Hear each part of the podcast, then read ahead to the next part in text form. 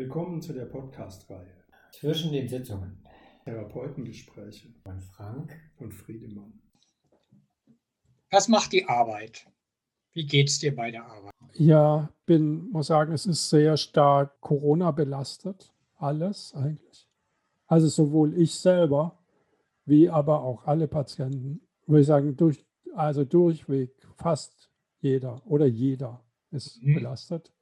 Und es gibt so eine Zusatzbelastung von vielleicht 50 Prozent. Welche Art belastet? Also Verstärkung der Symptomatik. Okay. Ja, also die, die, die jeweilige Symptomatik ist auf jeden Fall verstärkt. Verstärkerverlust ganz stark. Dann die soziale Rückzug sind alles so depressiogene Momente. Wie ist bei dir? Ich habe das bei einigen Klienten tatsächlich, in dem Sinne eine Verstärkung einer ohnehin bestehenden Thematik, aber nicht in diesem Maße jetzt von Ja. 50 Prozent.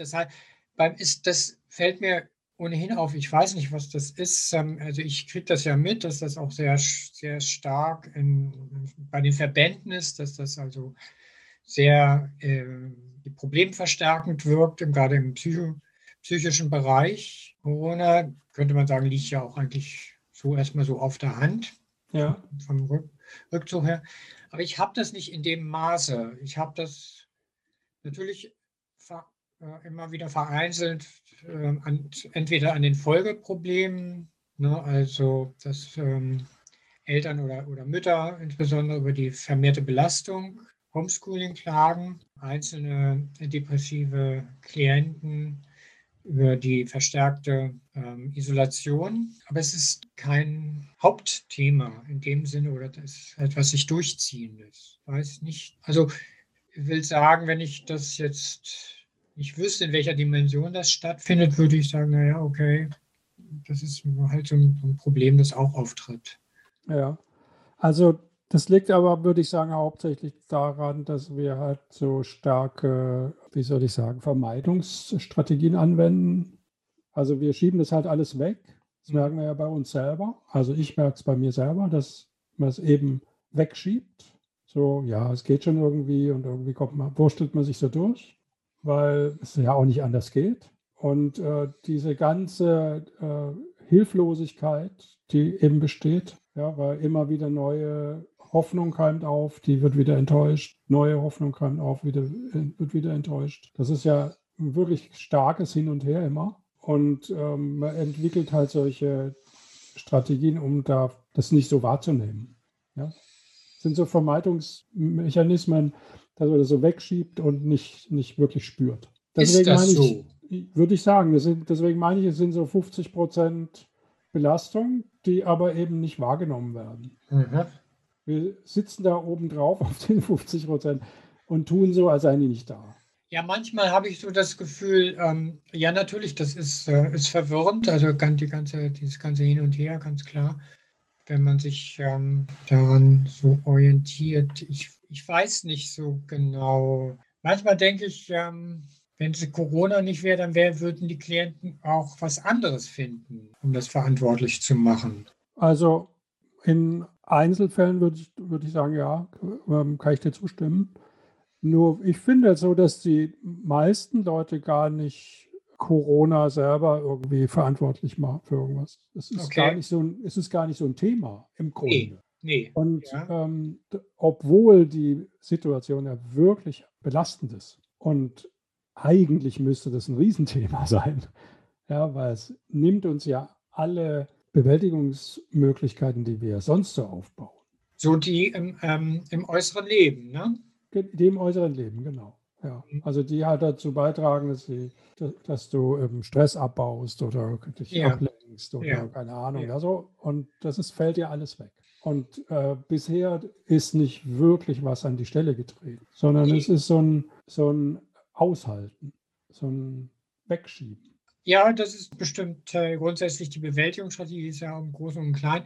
Es gibt kein, noch keine ein inneres, innere Orientierung, das einzuor aktiv einzuordnen und ihm einen, äh, ganz bewusst einen Raum zu geben. Das gibt es nicht. Das sind ja alles Reaktionen und hinhalten, bis, Ja. bis dann der Impfstoff da ist oder und so weiter oder die, die Bundestagswahl. wie auch immer. Ja, also auch mit dem, es, egal welche Prozesse jetzt da ablaufen, es sind halt immer, beinhalten immer ganz viel Unsicherheit, Verunsicherung. Es gibt keinen, keinen festen Grund jetzt in der ganzen Situation, wo du wirklich dich aufhalten könntest, sondern es ist ein permanentes Schwimmen und immer die Gefahr unterzugehen. Jetzt mal so im Bild. Und das ist ähm, erstaunlicherweise gar nicht so viel Thema. Ich versuche das eher so mit reinzubringen, eigentlich in die, in die Therapien, indem ich von mir selber ausgehe und sage, wie es mir geht und wie ich es empfinde. Und da muss ich aber auch eigentlich ziemlich tief graben erstmal, bevor ich an diese Punkte komme, dass ich, ja, so, weil ich selber schiebe es ja auch weg. So. Und sagen wir, ja, es wird schon und so schlimm ist es auch nicht und mhm. so halt, wie man das halt so macht. Ja, natürlich. Ich überlege jetzt so gerade, gibt Unklarheiten in der Lebensplanung. Es gibt die Notwendigkeit, in den verschiedensten Bereichen sich ständig neu einzustellen. Also würdest du jetzt davon ausgehen, ähm, dass, dass es also ein, ähm, ein Erleben dessen gibt und dass das also sozusagen vermieden wird, dieses Erleben dieses Verlustes, dieses Schmerzes, ja, und dass das sich dann auswirkt in einem ähm, pragmatischen Umgang sozusagen, werde gut klarkommen, wie es geht. Ja, also es, genau, es kann eben so eine, kann so Bewältigungsreaktionen finden statt und es kann aber eben auch somatisiert werden und ist ja auch eine häufige Reaktion, eben diese Belastung zu somatisieren. Das heißt, vom, vom Gefühl oder von der Angemessenheit, wenn es wenn halt äh, es nicht vermieden wär, würde, dann müsste es also ein Erleben von von Enttäuschung, Traurigkeit geben. Von Angst, Angst, Traurigkeit, Enttäuschung. Also so diese schon die negativen Gefühle, so, die eben mit dieser Bedrohung und dieser Unsicherheit, die damit zusammenhängen. Die würden also stärker empfunden werden. Wir sind ja genauso wie unsere Patienten wir machen sie nicht anders. Und das ist vielleicht auch eine Möglichkeit in der Therapie, nochmal eine andere Ebene zu bekommen. Die andere Ebene, also ein, ein, ein Zugang zu diesem Schmerz, meinst du, ja? Ja, oder zu den Patienten.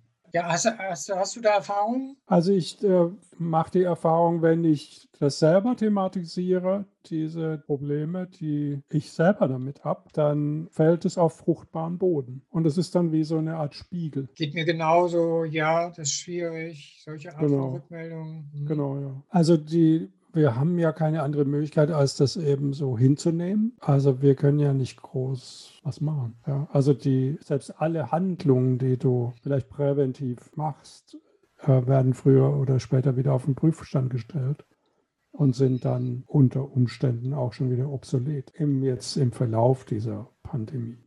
Was wir so am Anfang gemacht haben, teilweise es, hat sich nicht als erfolgreich erwiesen oder als nicht notwendig. Und es verändert sich, der Fokus verändert sich. Also wenn ich das jetzt nochmal so aus einem, einem bestimmten, nochmal aus einer anderen Perspektive oder aus einer gewissen Distanz heraus betrachte, da drauf blicke, ich meine, was, was findet denn statt? Also es werden neue Regeln aufgestellt in einem Maße, die fast jede Person betrifft mhm. und auf eine Art betrifft, dass er oder sie ihr Verhalten ändern muss, um dieser Regel zu folgen. Wenn ich jetzt nochmal mehr auf diese, was jetzt nochmal mehr auf diesen ähm, Konsequenzen, nochmal auf diese Regelorientierung mich beziehe und dem wird natürlich Folge geleistet, also jedenfalls mehrheitlich, in der Hoffnung einfach, dass dadurch Sicherheit gewährleistet wird oder mehr Sicherheit gewährleistet wird. Diese Wirksamkeit der Regeln ist aber wenig, das macht ja das Besondere in der Pandemie aus,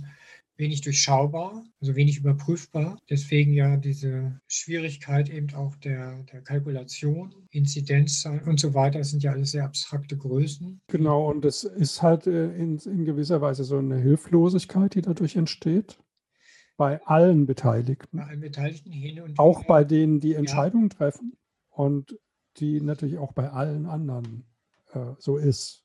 Es gibt ja. halt keine Maßnahmen, die jetzt 100 Prozent helfen oder klar sind oder es ändert sich. Es ist halt immer im Fluss. Und es ist eben jetzt dadurch ist jetzt in der Psychotherapie eine Situation aufgetreten, wo wir wirklich die gleichen Probleme wie unsere Patienten haben. Das haben wir ja sonst auch manchmal, aber ganz oft eigentlich nicht. Aber jetzt sind, sitzen wir ja alle im gleichen Boot. Und das ist schon sehr anders, als es sonst ist. Das heißt, jede oder jede geht auf ihre Art damit um. Mit diesem, Wir auch. Mit der, genau, mit Ja. dieser Situation im Boot, mit der Unklarheit, Unsicherheit. Komme ich da vielleicht nochmal hin zurück? Also du hattest äh, ja angemerkt, äh, es, es macht, es kann vielleicht hilfreich sein, einfach es zu thematisieren im Sinne von einer, wir erleben da Ähnliches oder mit ähnlichen Herausforderungen und ähnlichen Verunsicherungen. Und der Punkt, also der, der äh, Punkt ist eben, dass wir an, an diesem, Ja. in diesem Bereich keine Lösung anzubieten haben. Ich meine, das Thema der Verunsicherung, also der inneren Verunsicherung, ist ja für uns kein neues Thema.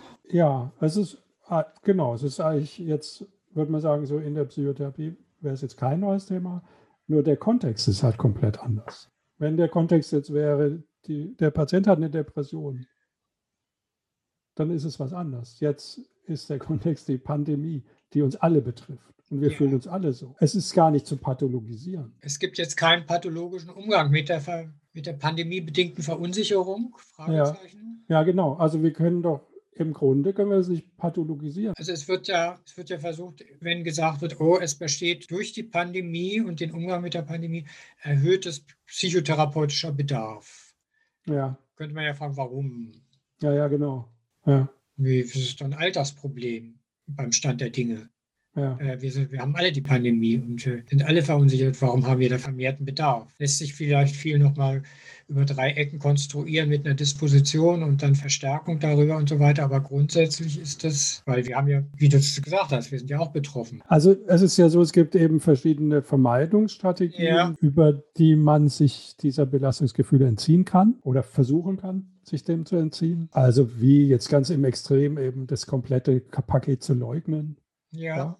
Also gibt's nicht und betrifft mich nicht und so. Das wäre jetzt eine massive äh, Vermeidungsstrategie. Aber im abgeschwächt und im Kleinen machen das wahrscheinlich alles. Mich wird es schon nicht treffen und ach, ich bin, habe ja eigentlich ein gutes Immunsystem und so schlimm wird es schon nicht. Oder ich bin ja vorsichtig und da passiert schon nichts. ja, weil sonst könntest du ja sogar handlungsunfähig werden. Genau. Wenn du Könntest du, solche, mit solchen Hypothesen umgehen würdest, die Ja. Detail vielleicht jedes Mal hinterfragbar sind. Ja, genau. Also würde es dann, wenn du das eben nicht so machen würdest, könntest du im Grunde nicht mehr das Haus verlassen und eigentlich Ja. gar nichts mehr machen. Genau, und du könntest ja gar nicht mehr planen in dem Sinne, weil es ja alles unberechnet ist. Also es sind jetzt nochmal mehrere Stränge. Ein Strang, dieses Thema mit dem Verhal- Vermeidungsverhalten, mit diesem Konzept. Dann das zweite, das finde ich auch nochmal interessant mit dem Thema von vorhin Pathologisierung. Also ist auch Pathologisierung zum Beispiel eine Form der Vermeidung?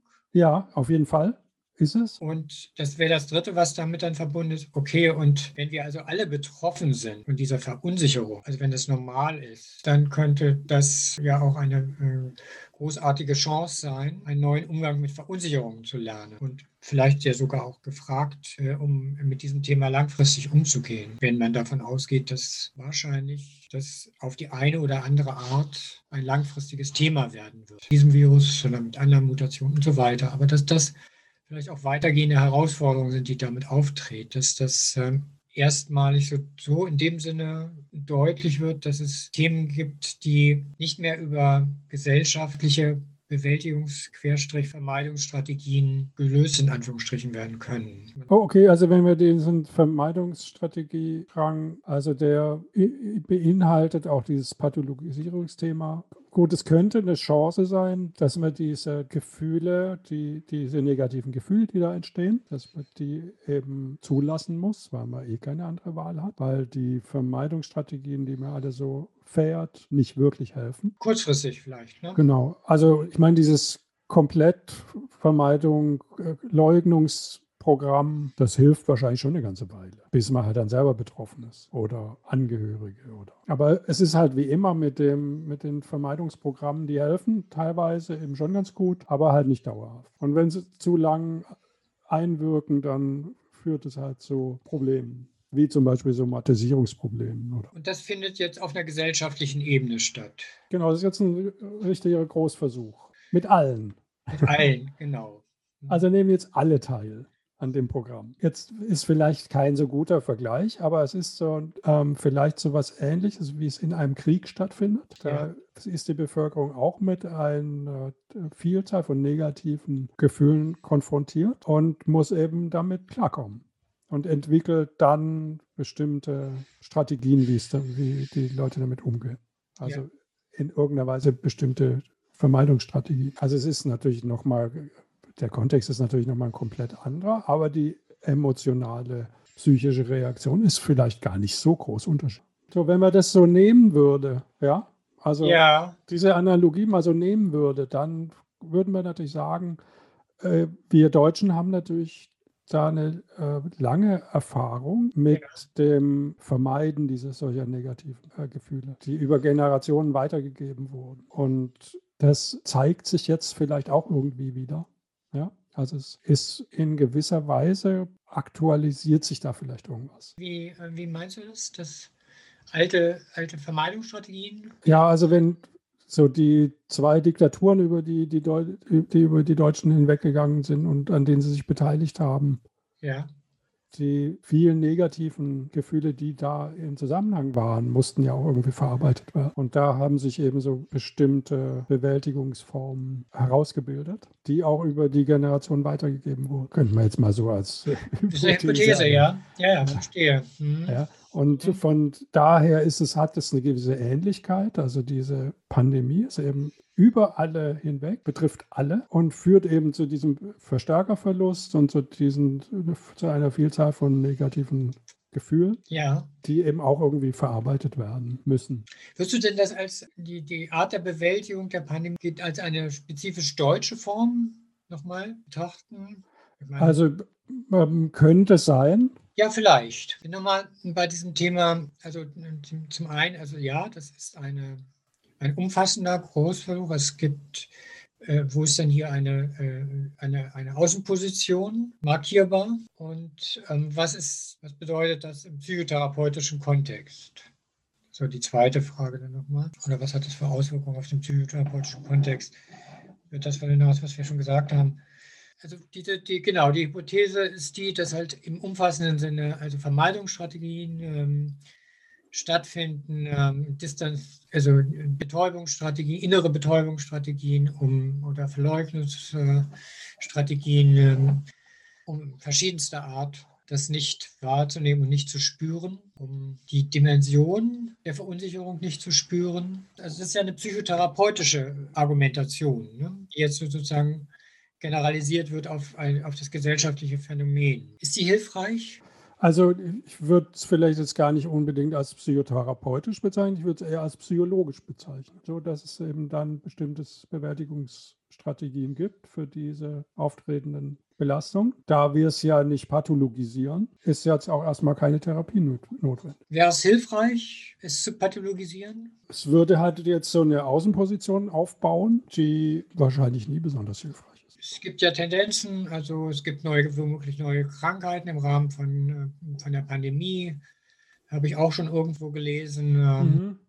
dass es vielleicht neue Angstformen oder wie auch immer oder Störungen in dem Zusammenhang vielleicht äh, benannt werden. Ja. Ideen dazu, äh, weil es halt auch vielleicht ein langfristiges Thema werden kann, weil es sich auf Generationen auswirkt, solche Diskussionen. Also nicht nur im Sinne von ähm, Verstärkung vorhandener Ängste zum Beispiel oder Depressionen, sondern dass es auch tatsächlich eine neue Art von Krankheit vielleicht oder eine neue Form von Krankheit hervorruft. Und diese, Mhm. Art, diese Art der Verunsicherung eben auch schlecht äh, im Außen überprüfbare, sondern eben nur immer an äh, bestimmten Umgangsformen überprüfbar. Ja, okay, das wäre dann Tatsache mehr so eine Außenposition, die man dann da einnehmen würde. Die, die dann etabliert wird dadurch. Ja. Ja. Und Mhm. sozusagen, man könnte man auf der anderen Seite eben wiederum sagen, ja, das ist also offensichtlich ein, wieder ein, wie wir es schon gesagt haben, ein Kontrollmechanismus, um das zu bewältigen, der vor dem Hintergrund von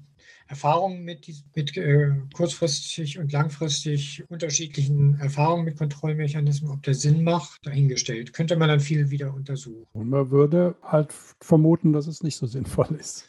Was wäre sinnvoller? Wir sitzen in einem Boot, Wir sitzen in einem Boot. Wir, Im Moment jedenfalls ist es noch so, dass es nicht so stark gewertet wird. sondern eben hingenommen, im besseren Fall vielleicht auch gefühlt wird, ohne sehr starken Handlungsimpuls, weil es halt einfach auch nicht geht.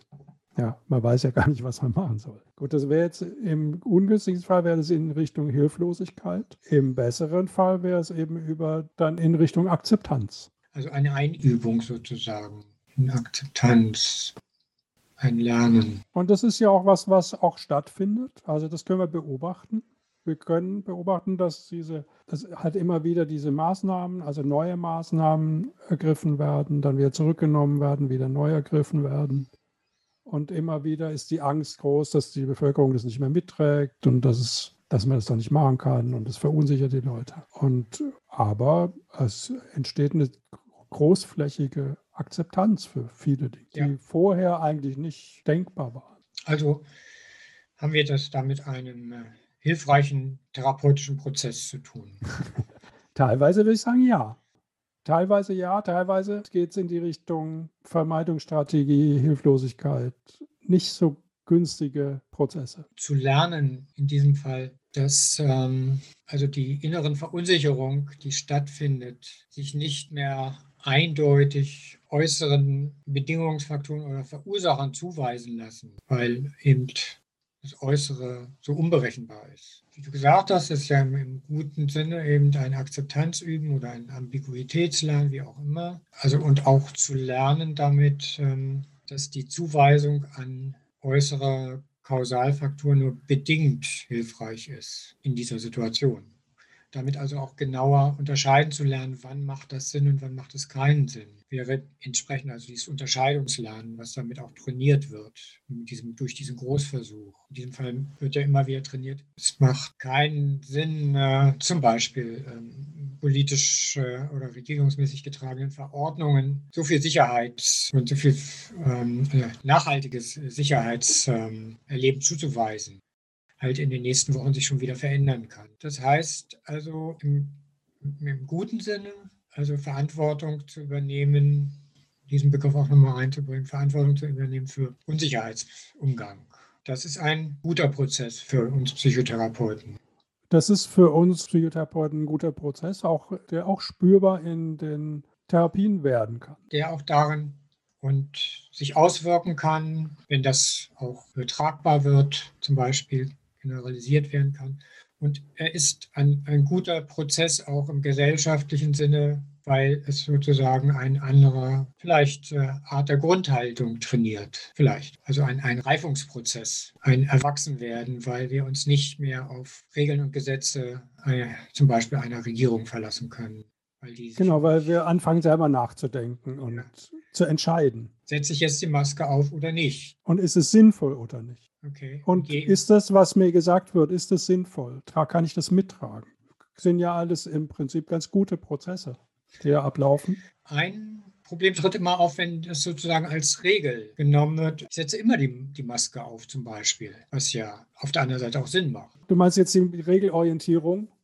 Zum Beispiel, ja. Also wenn die, wenn es zum Thema Regelorientierung wird, sei es pro oder contra, ja mhm. dann wird es schwierig. Äh, das habe ich ich, äh, ist jetzt aber, also für mich nicht, erlebe ich nicht so als Thema. Erlebst du, also, also erlebe ich wenig als Thema, muss ich sagen. In den Therapien jetzt? Ja. Also Oder für Anfang, dich selber? Äh, in den Therapien. Es hm. war am Anfang mal Thema. Vermehrt ist es jetzt aber doch deutlich zurückgetreten, das Thema Regelorientierung oder nicht. Habe ich das Gefühl. Das ist ja.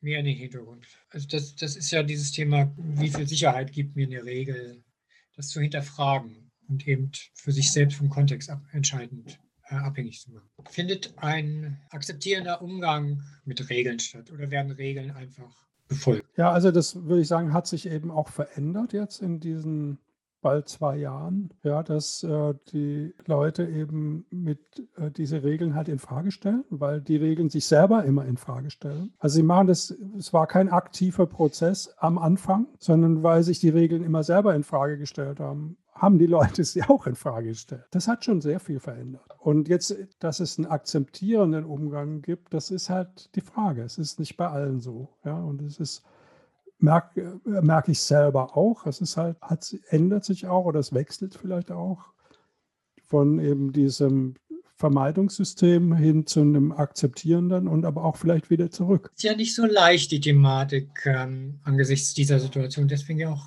finde ich, eigentlich sehr interessant und spannend. Das heißt, ein Umgang mit einer Regel, die du eben nicht unbedingt im Außen auf ihre Wirksamkeit überprüfen kannst. Das heißt, du kannst sie nicht unbedingt an den Konsequenzen überprüfen, weil es eben so schwankend ist. Du kannst nicht Ja. sagen, Ja. das ist ja das Thema hier gesellschaftlich, wir machen hier drei Wochen äh, Lockdown und dann ist die Sache durch. Du kannst auch nicht mehr sagen, dann sind die Werte womöglich deutlich gesunken. Auch das ist inzwischen nicht mehr so eindeutig. Das heißt, es schwer, über die Konsequenzen zu prüfen. Also es ist eigentlich unmöglich. Und das finde ja. ich interessant tatsächlich. Ja, weil- also ich meine, das ist entscheidend, dass es nicht möglich ist. Also es ist nicht nur nicht, es ist nicht schwer, sondern es geht gar nicht. Und das heißt, es, ist, es geht gar nicht über die Konsequenzen zu überprüfen, was ja immer ein, ein, eine, eine Orientierung ist, um mit Regeln kontextuell umzugehen, kontextuell umzugehen. Das heißt, auf den, das vom, vom Kontext abhängig zu machen, den Regelumgang. Und auf der anderen Seite, ähm, es macht auch keinen Sinn, weiterhin einfach nur Regeln zu befolgen, weil die sich so häufig ändern. Das heißt, es stellt sich, es führt ist auch ein bisschen, m, führt jetzt äh, ad absurdum jetzt, ich folge dem, was mir gesagt wird, weil es wird ja dauernd was Neues gesagt. Das heißt, wie orientiere ich mich in so einer Situation? Auch, also, wie gehe ich mit Regeln um auch? Finde ich auch an der Stelle interessant. Wo, wo nehme ich die Sicherheit her, weil wir alle ja uns auf Regeln auch verlassen, in jeweiligen Kontexten auch verlassen. Wie, welche Art der, der Flexibilität oder die übe ich äh, gegenüber Regeln, wenn der Kontext nicht, also der äu äußere Kontext nicht mehr, äh, keine, keine Bezugsorientierung mehr gibt. Genau, also äh, muss eine größere Flexibilität aufgebaut werden, zwangsläufig. Und ist ja auch so. Also es ist Tatsache so, die alle denken selber nach und passen das eben so an wie in, mit einer größeren Flexibilität. Das kann eben günstig, kann günstig sein, das kann aber eben auch nicht günstig sein. Also wenn es jetzt eben in, sage ich mal, in die, in die Akzeptanzrichtung geht, auch das wäre es okay. In die Vermeidungsrichtung wäre es wieder schwierig bei der Regelorientierung. Also wenn ich jetzt quasi die Flexibilität an, als neue Regel nehme. Die neue Regel ist dann, das stimmt doch sowieso alles nicht. Ja. So, jetzt, also, jetzt So, verstehe ich, ja. so als rigide Form. Ja. Genau, okay. also die, die Regel durch eine neue Regel ersetzen, Ja. durch meine eigene Regel. Ah ja, okay. Mhm. Stimmt alles nicht oder es muss so sein. Oder immer, wenn ich da bin, muss das Genau. und das gemacht Ja. werden. Ja. sowas halt. Das heißt, wenn ich nochmal auf diese Akzeptanz gehe, mich daran nochmal orientiere, ein, also eine vermehrte Bereitschaft, sich verunsichern zu lassen, auch da, damit äh, einherzugehen, ja, es ist nicht alles und vieles nicht in diesem Rahmen entscheidbar.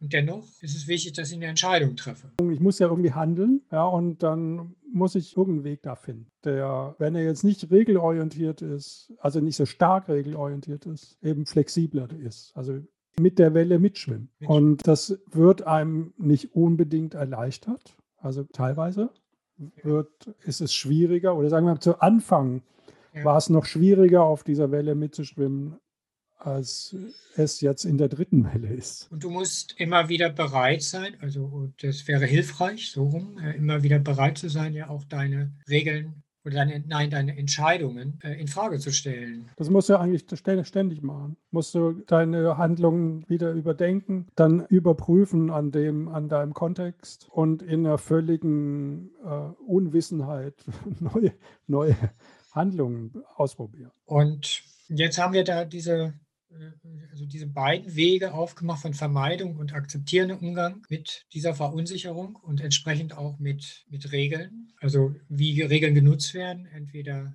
Regeln zu nutzen, in einer Art zu nutzen, die dieser Verunsicherung gerecht wird. Das heißt, sie mehr in die tatsächlich in die eigene Kontrolle und Verantwortung zu nehmen, was natürlich eigentlich dem, dem Konzept von Regel sozusagen erstmal so widerspricht, also tatsächlich Ja. zeitlich und räumlich und sozial zu kontextualisieren, die, diese Regeln. Das gilt für diese Situation in dieser Zeit, in, äh, in diesem sozialen Zusammenhang vielleicht. Das wäre ja der, diese flexible Umgang und dann gäbe es den vermeidenden Umgang. So oder so sich gestalten kann. Entweder durch Ignorieren, ne, wie es halt viele Arten der Vermeidung halt gibt. Ignorieren Ja. oder Ja.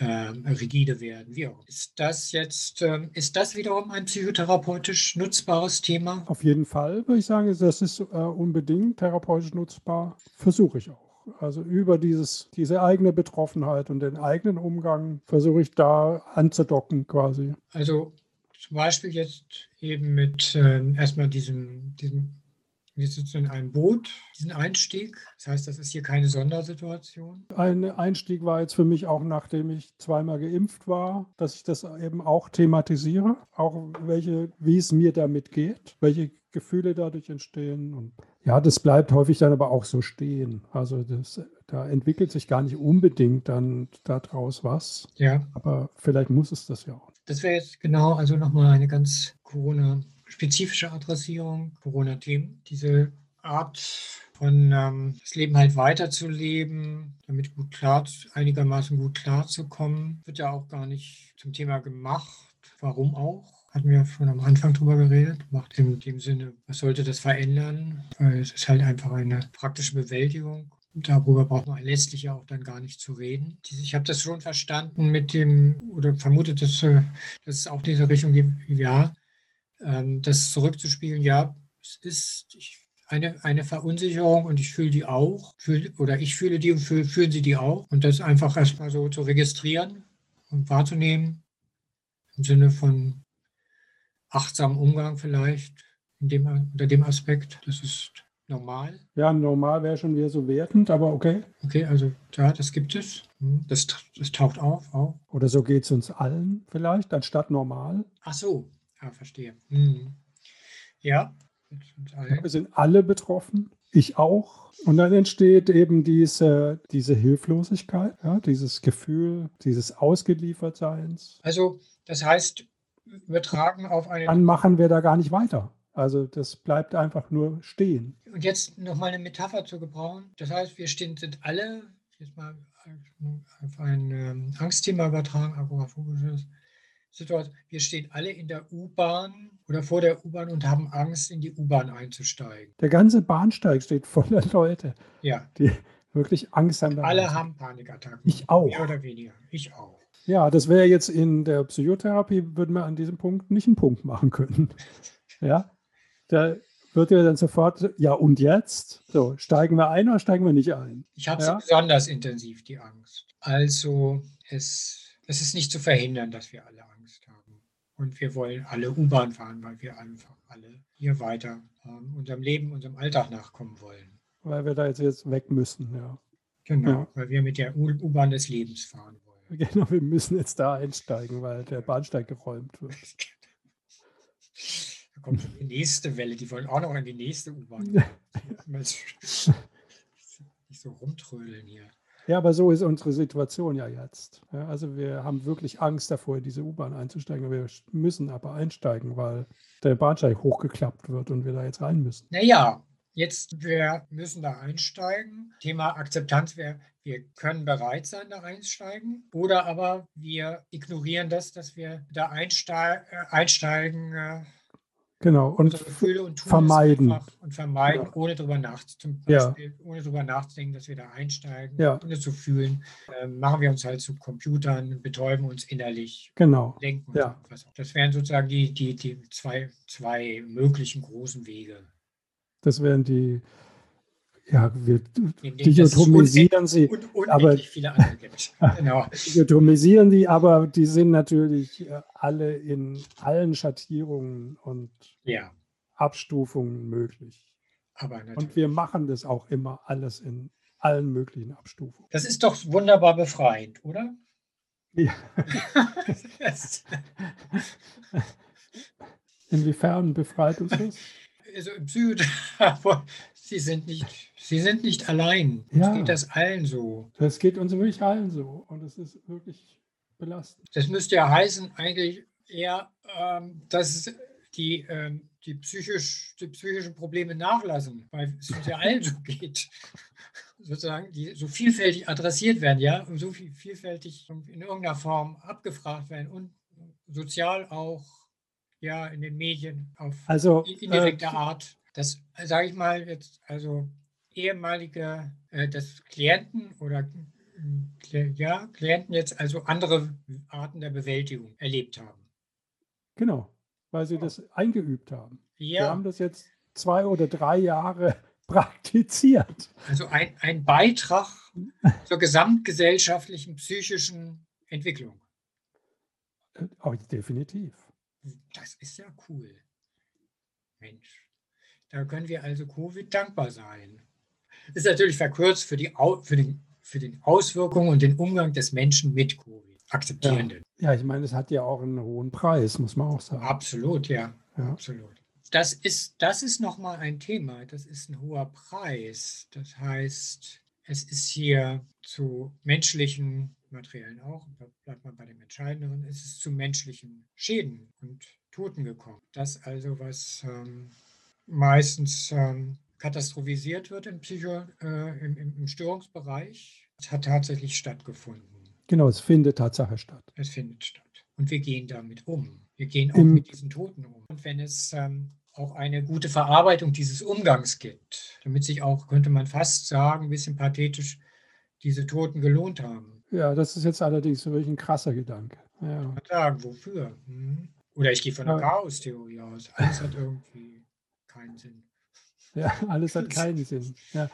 Wobei, das würde ich jetzt sagen, es ist eher wieder so ein, äh, so ein Vermeidungspunkt, ähm, zu sagen, ja, das hat sich, dann haben sich die Toten gelohnt. Natürlich, genau. Dass wir so eine Bewältigung, Vermeidungsbewältigung. Absolut. Ich meine, irgendwo für, führen wir ja unsere Kriege, ne? Ja, das wäre eher so ein Propagandafeldzug. Also eher, schlussfolgernd, eher das Ganze echt unpathetisch nehmen. Es hat viel gekostet. Das wäre ein sehr, sehr erwachsener und ein sehr reifer Umgang mit der Pandemie. Ja, das wäre es. Und vielleicht wird es so. Gut, und unser Beitrag nochmal als Psychotherapeuten wäre dann oder ist dann, das bereitzustellen, das offen zu sein, wenn wenn es, äh, also als, Ob- als, als, als äh, Angebot bereitzuhalten für die Verunsicherung, wenn es angenommen wird, dafür offen zu sein, nicht darauf zu bestehen, Mhm. weil es dann zu einer neuen Regel wird, dann ist, führt es wahrscheinlich nicht zu einer Akzeptanz und Reifung, eher zum Genau, nicht Gegenteil. eine neue Regel entwickeln, sondern es ohne Wertung zu Ja. lassen. Okay, also viel validieren und unsere eigenen Erfahrungen auch als Validierung einzusetzen Ja.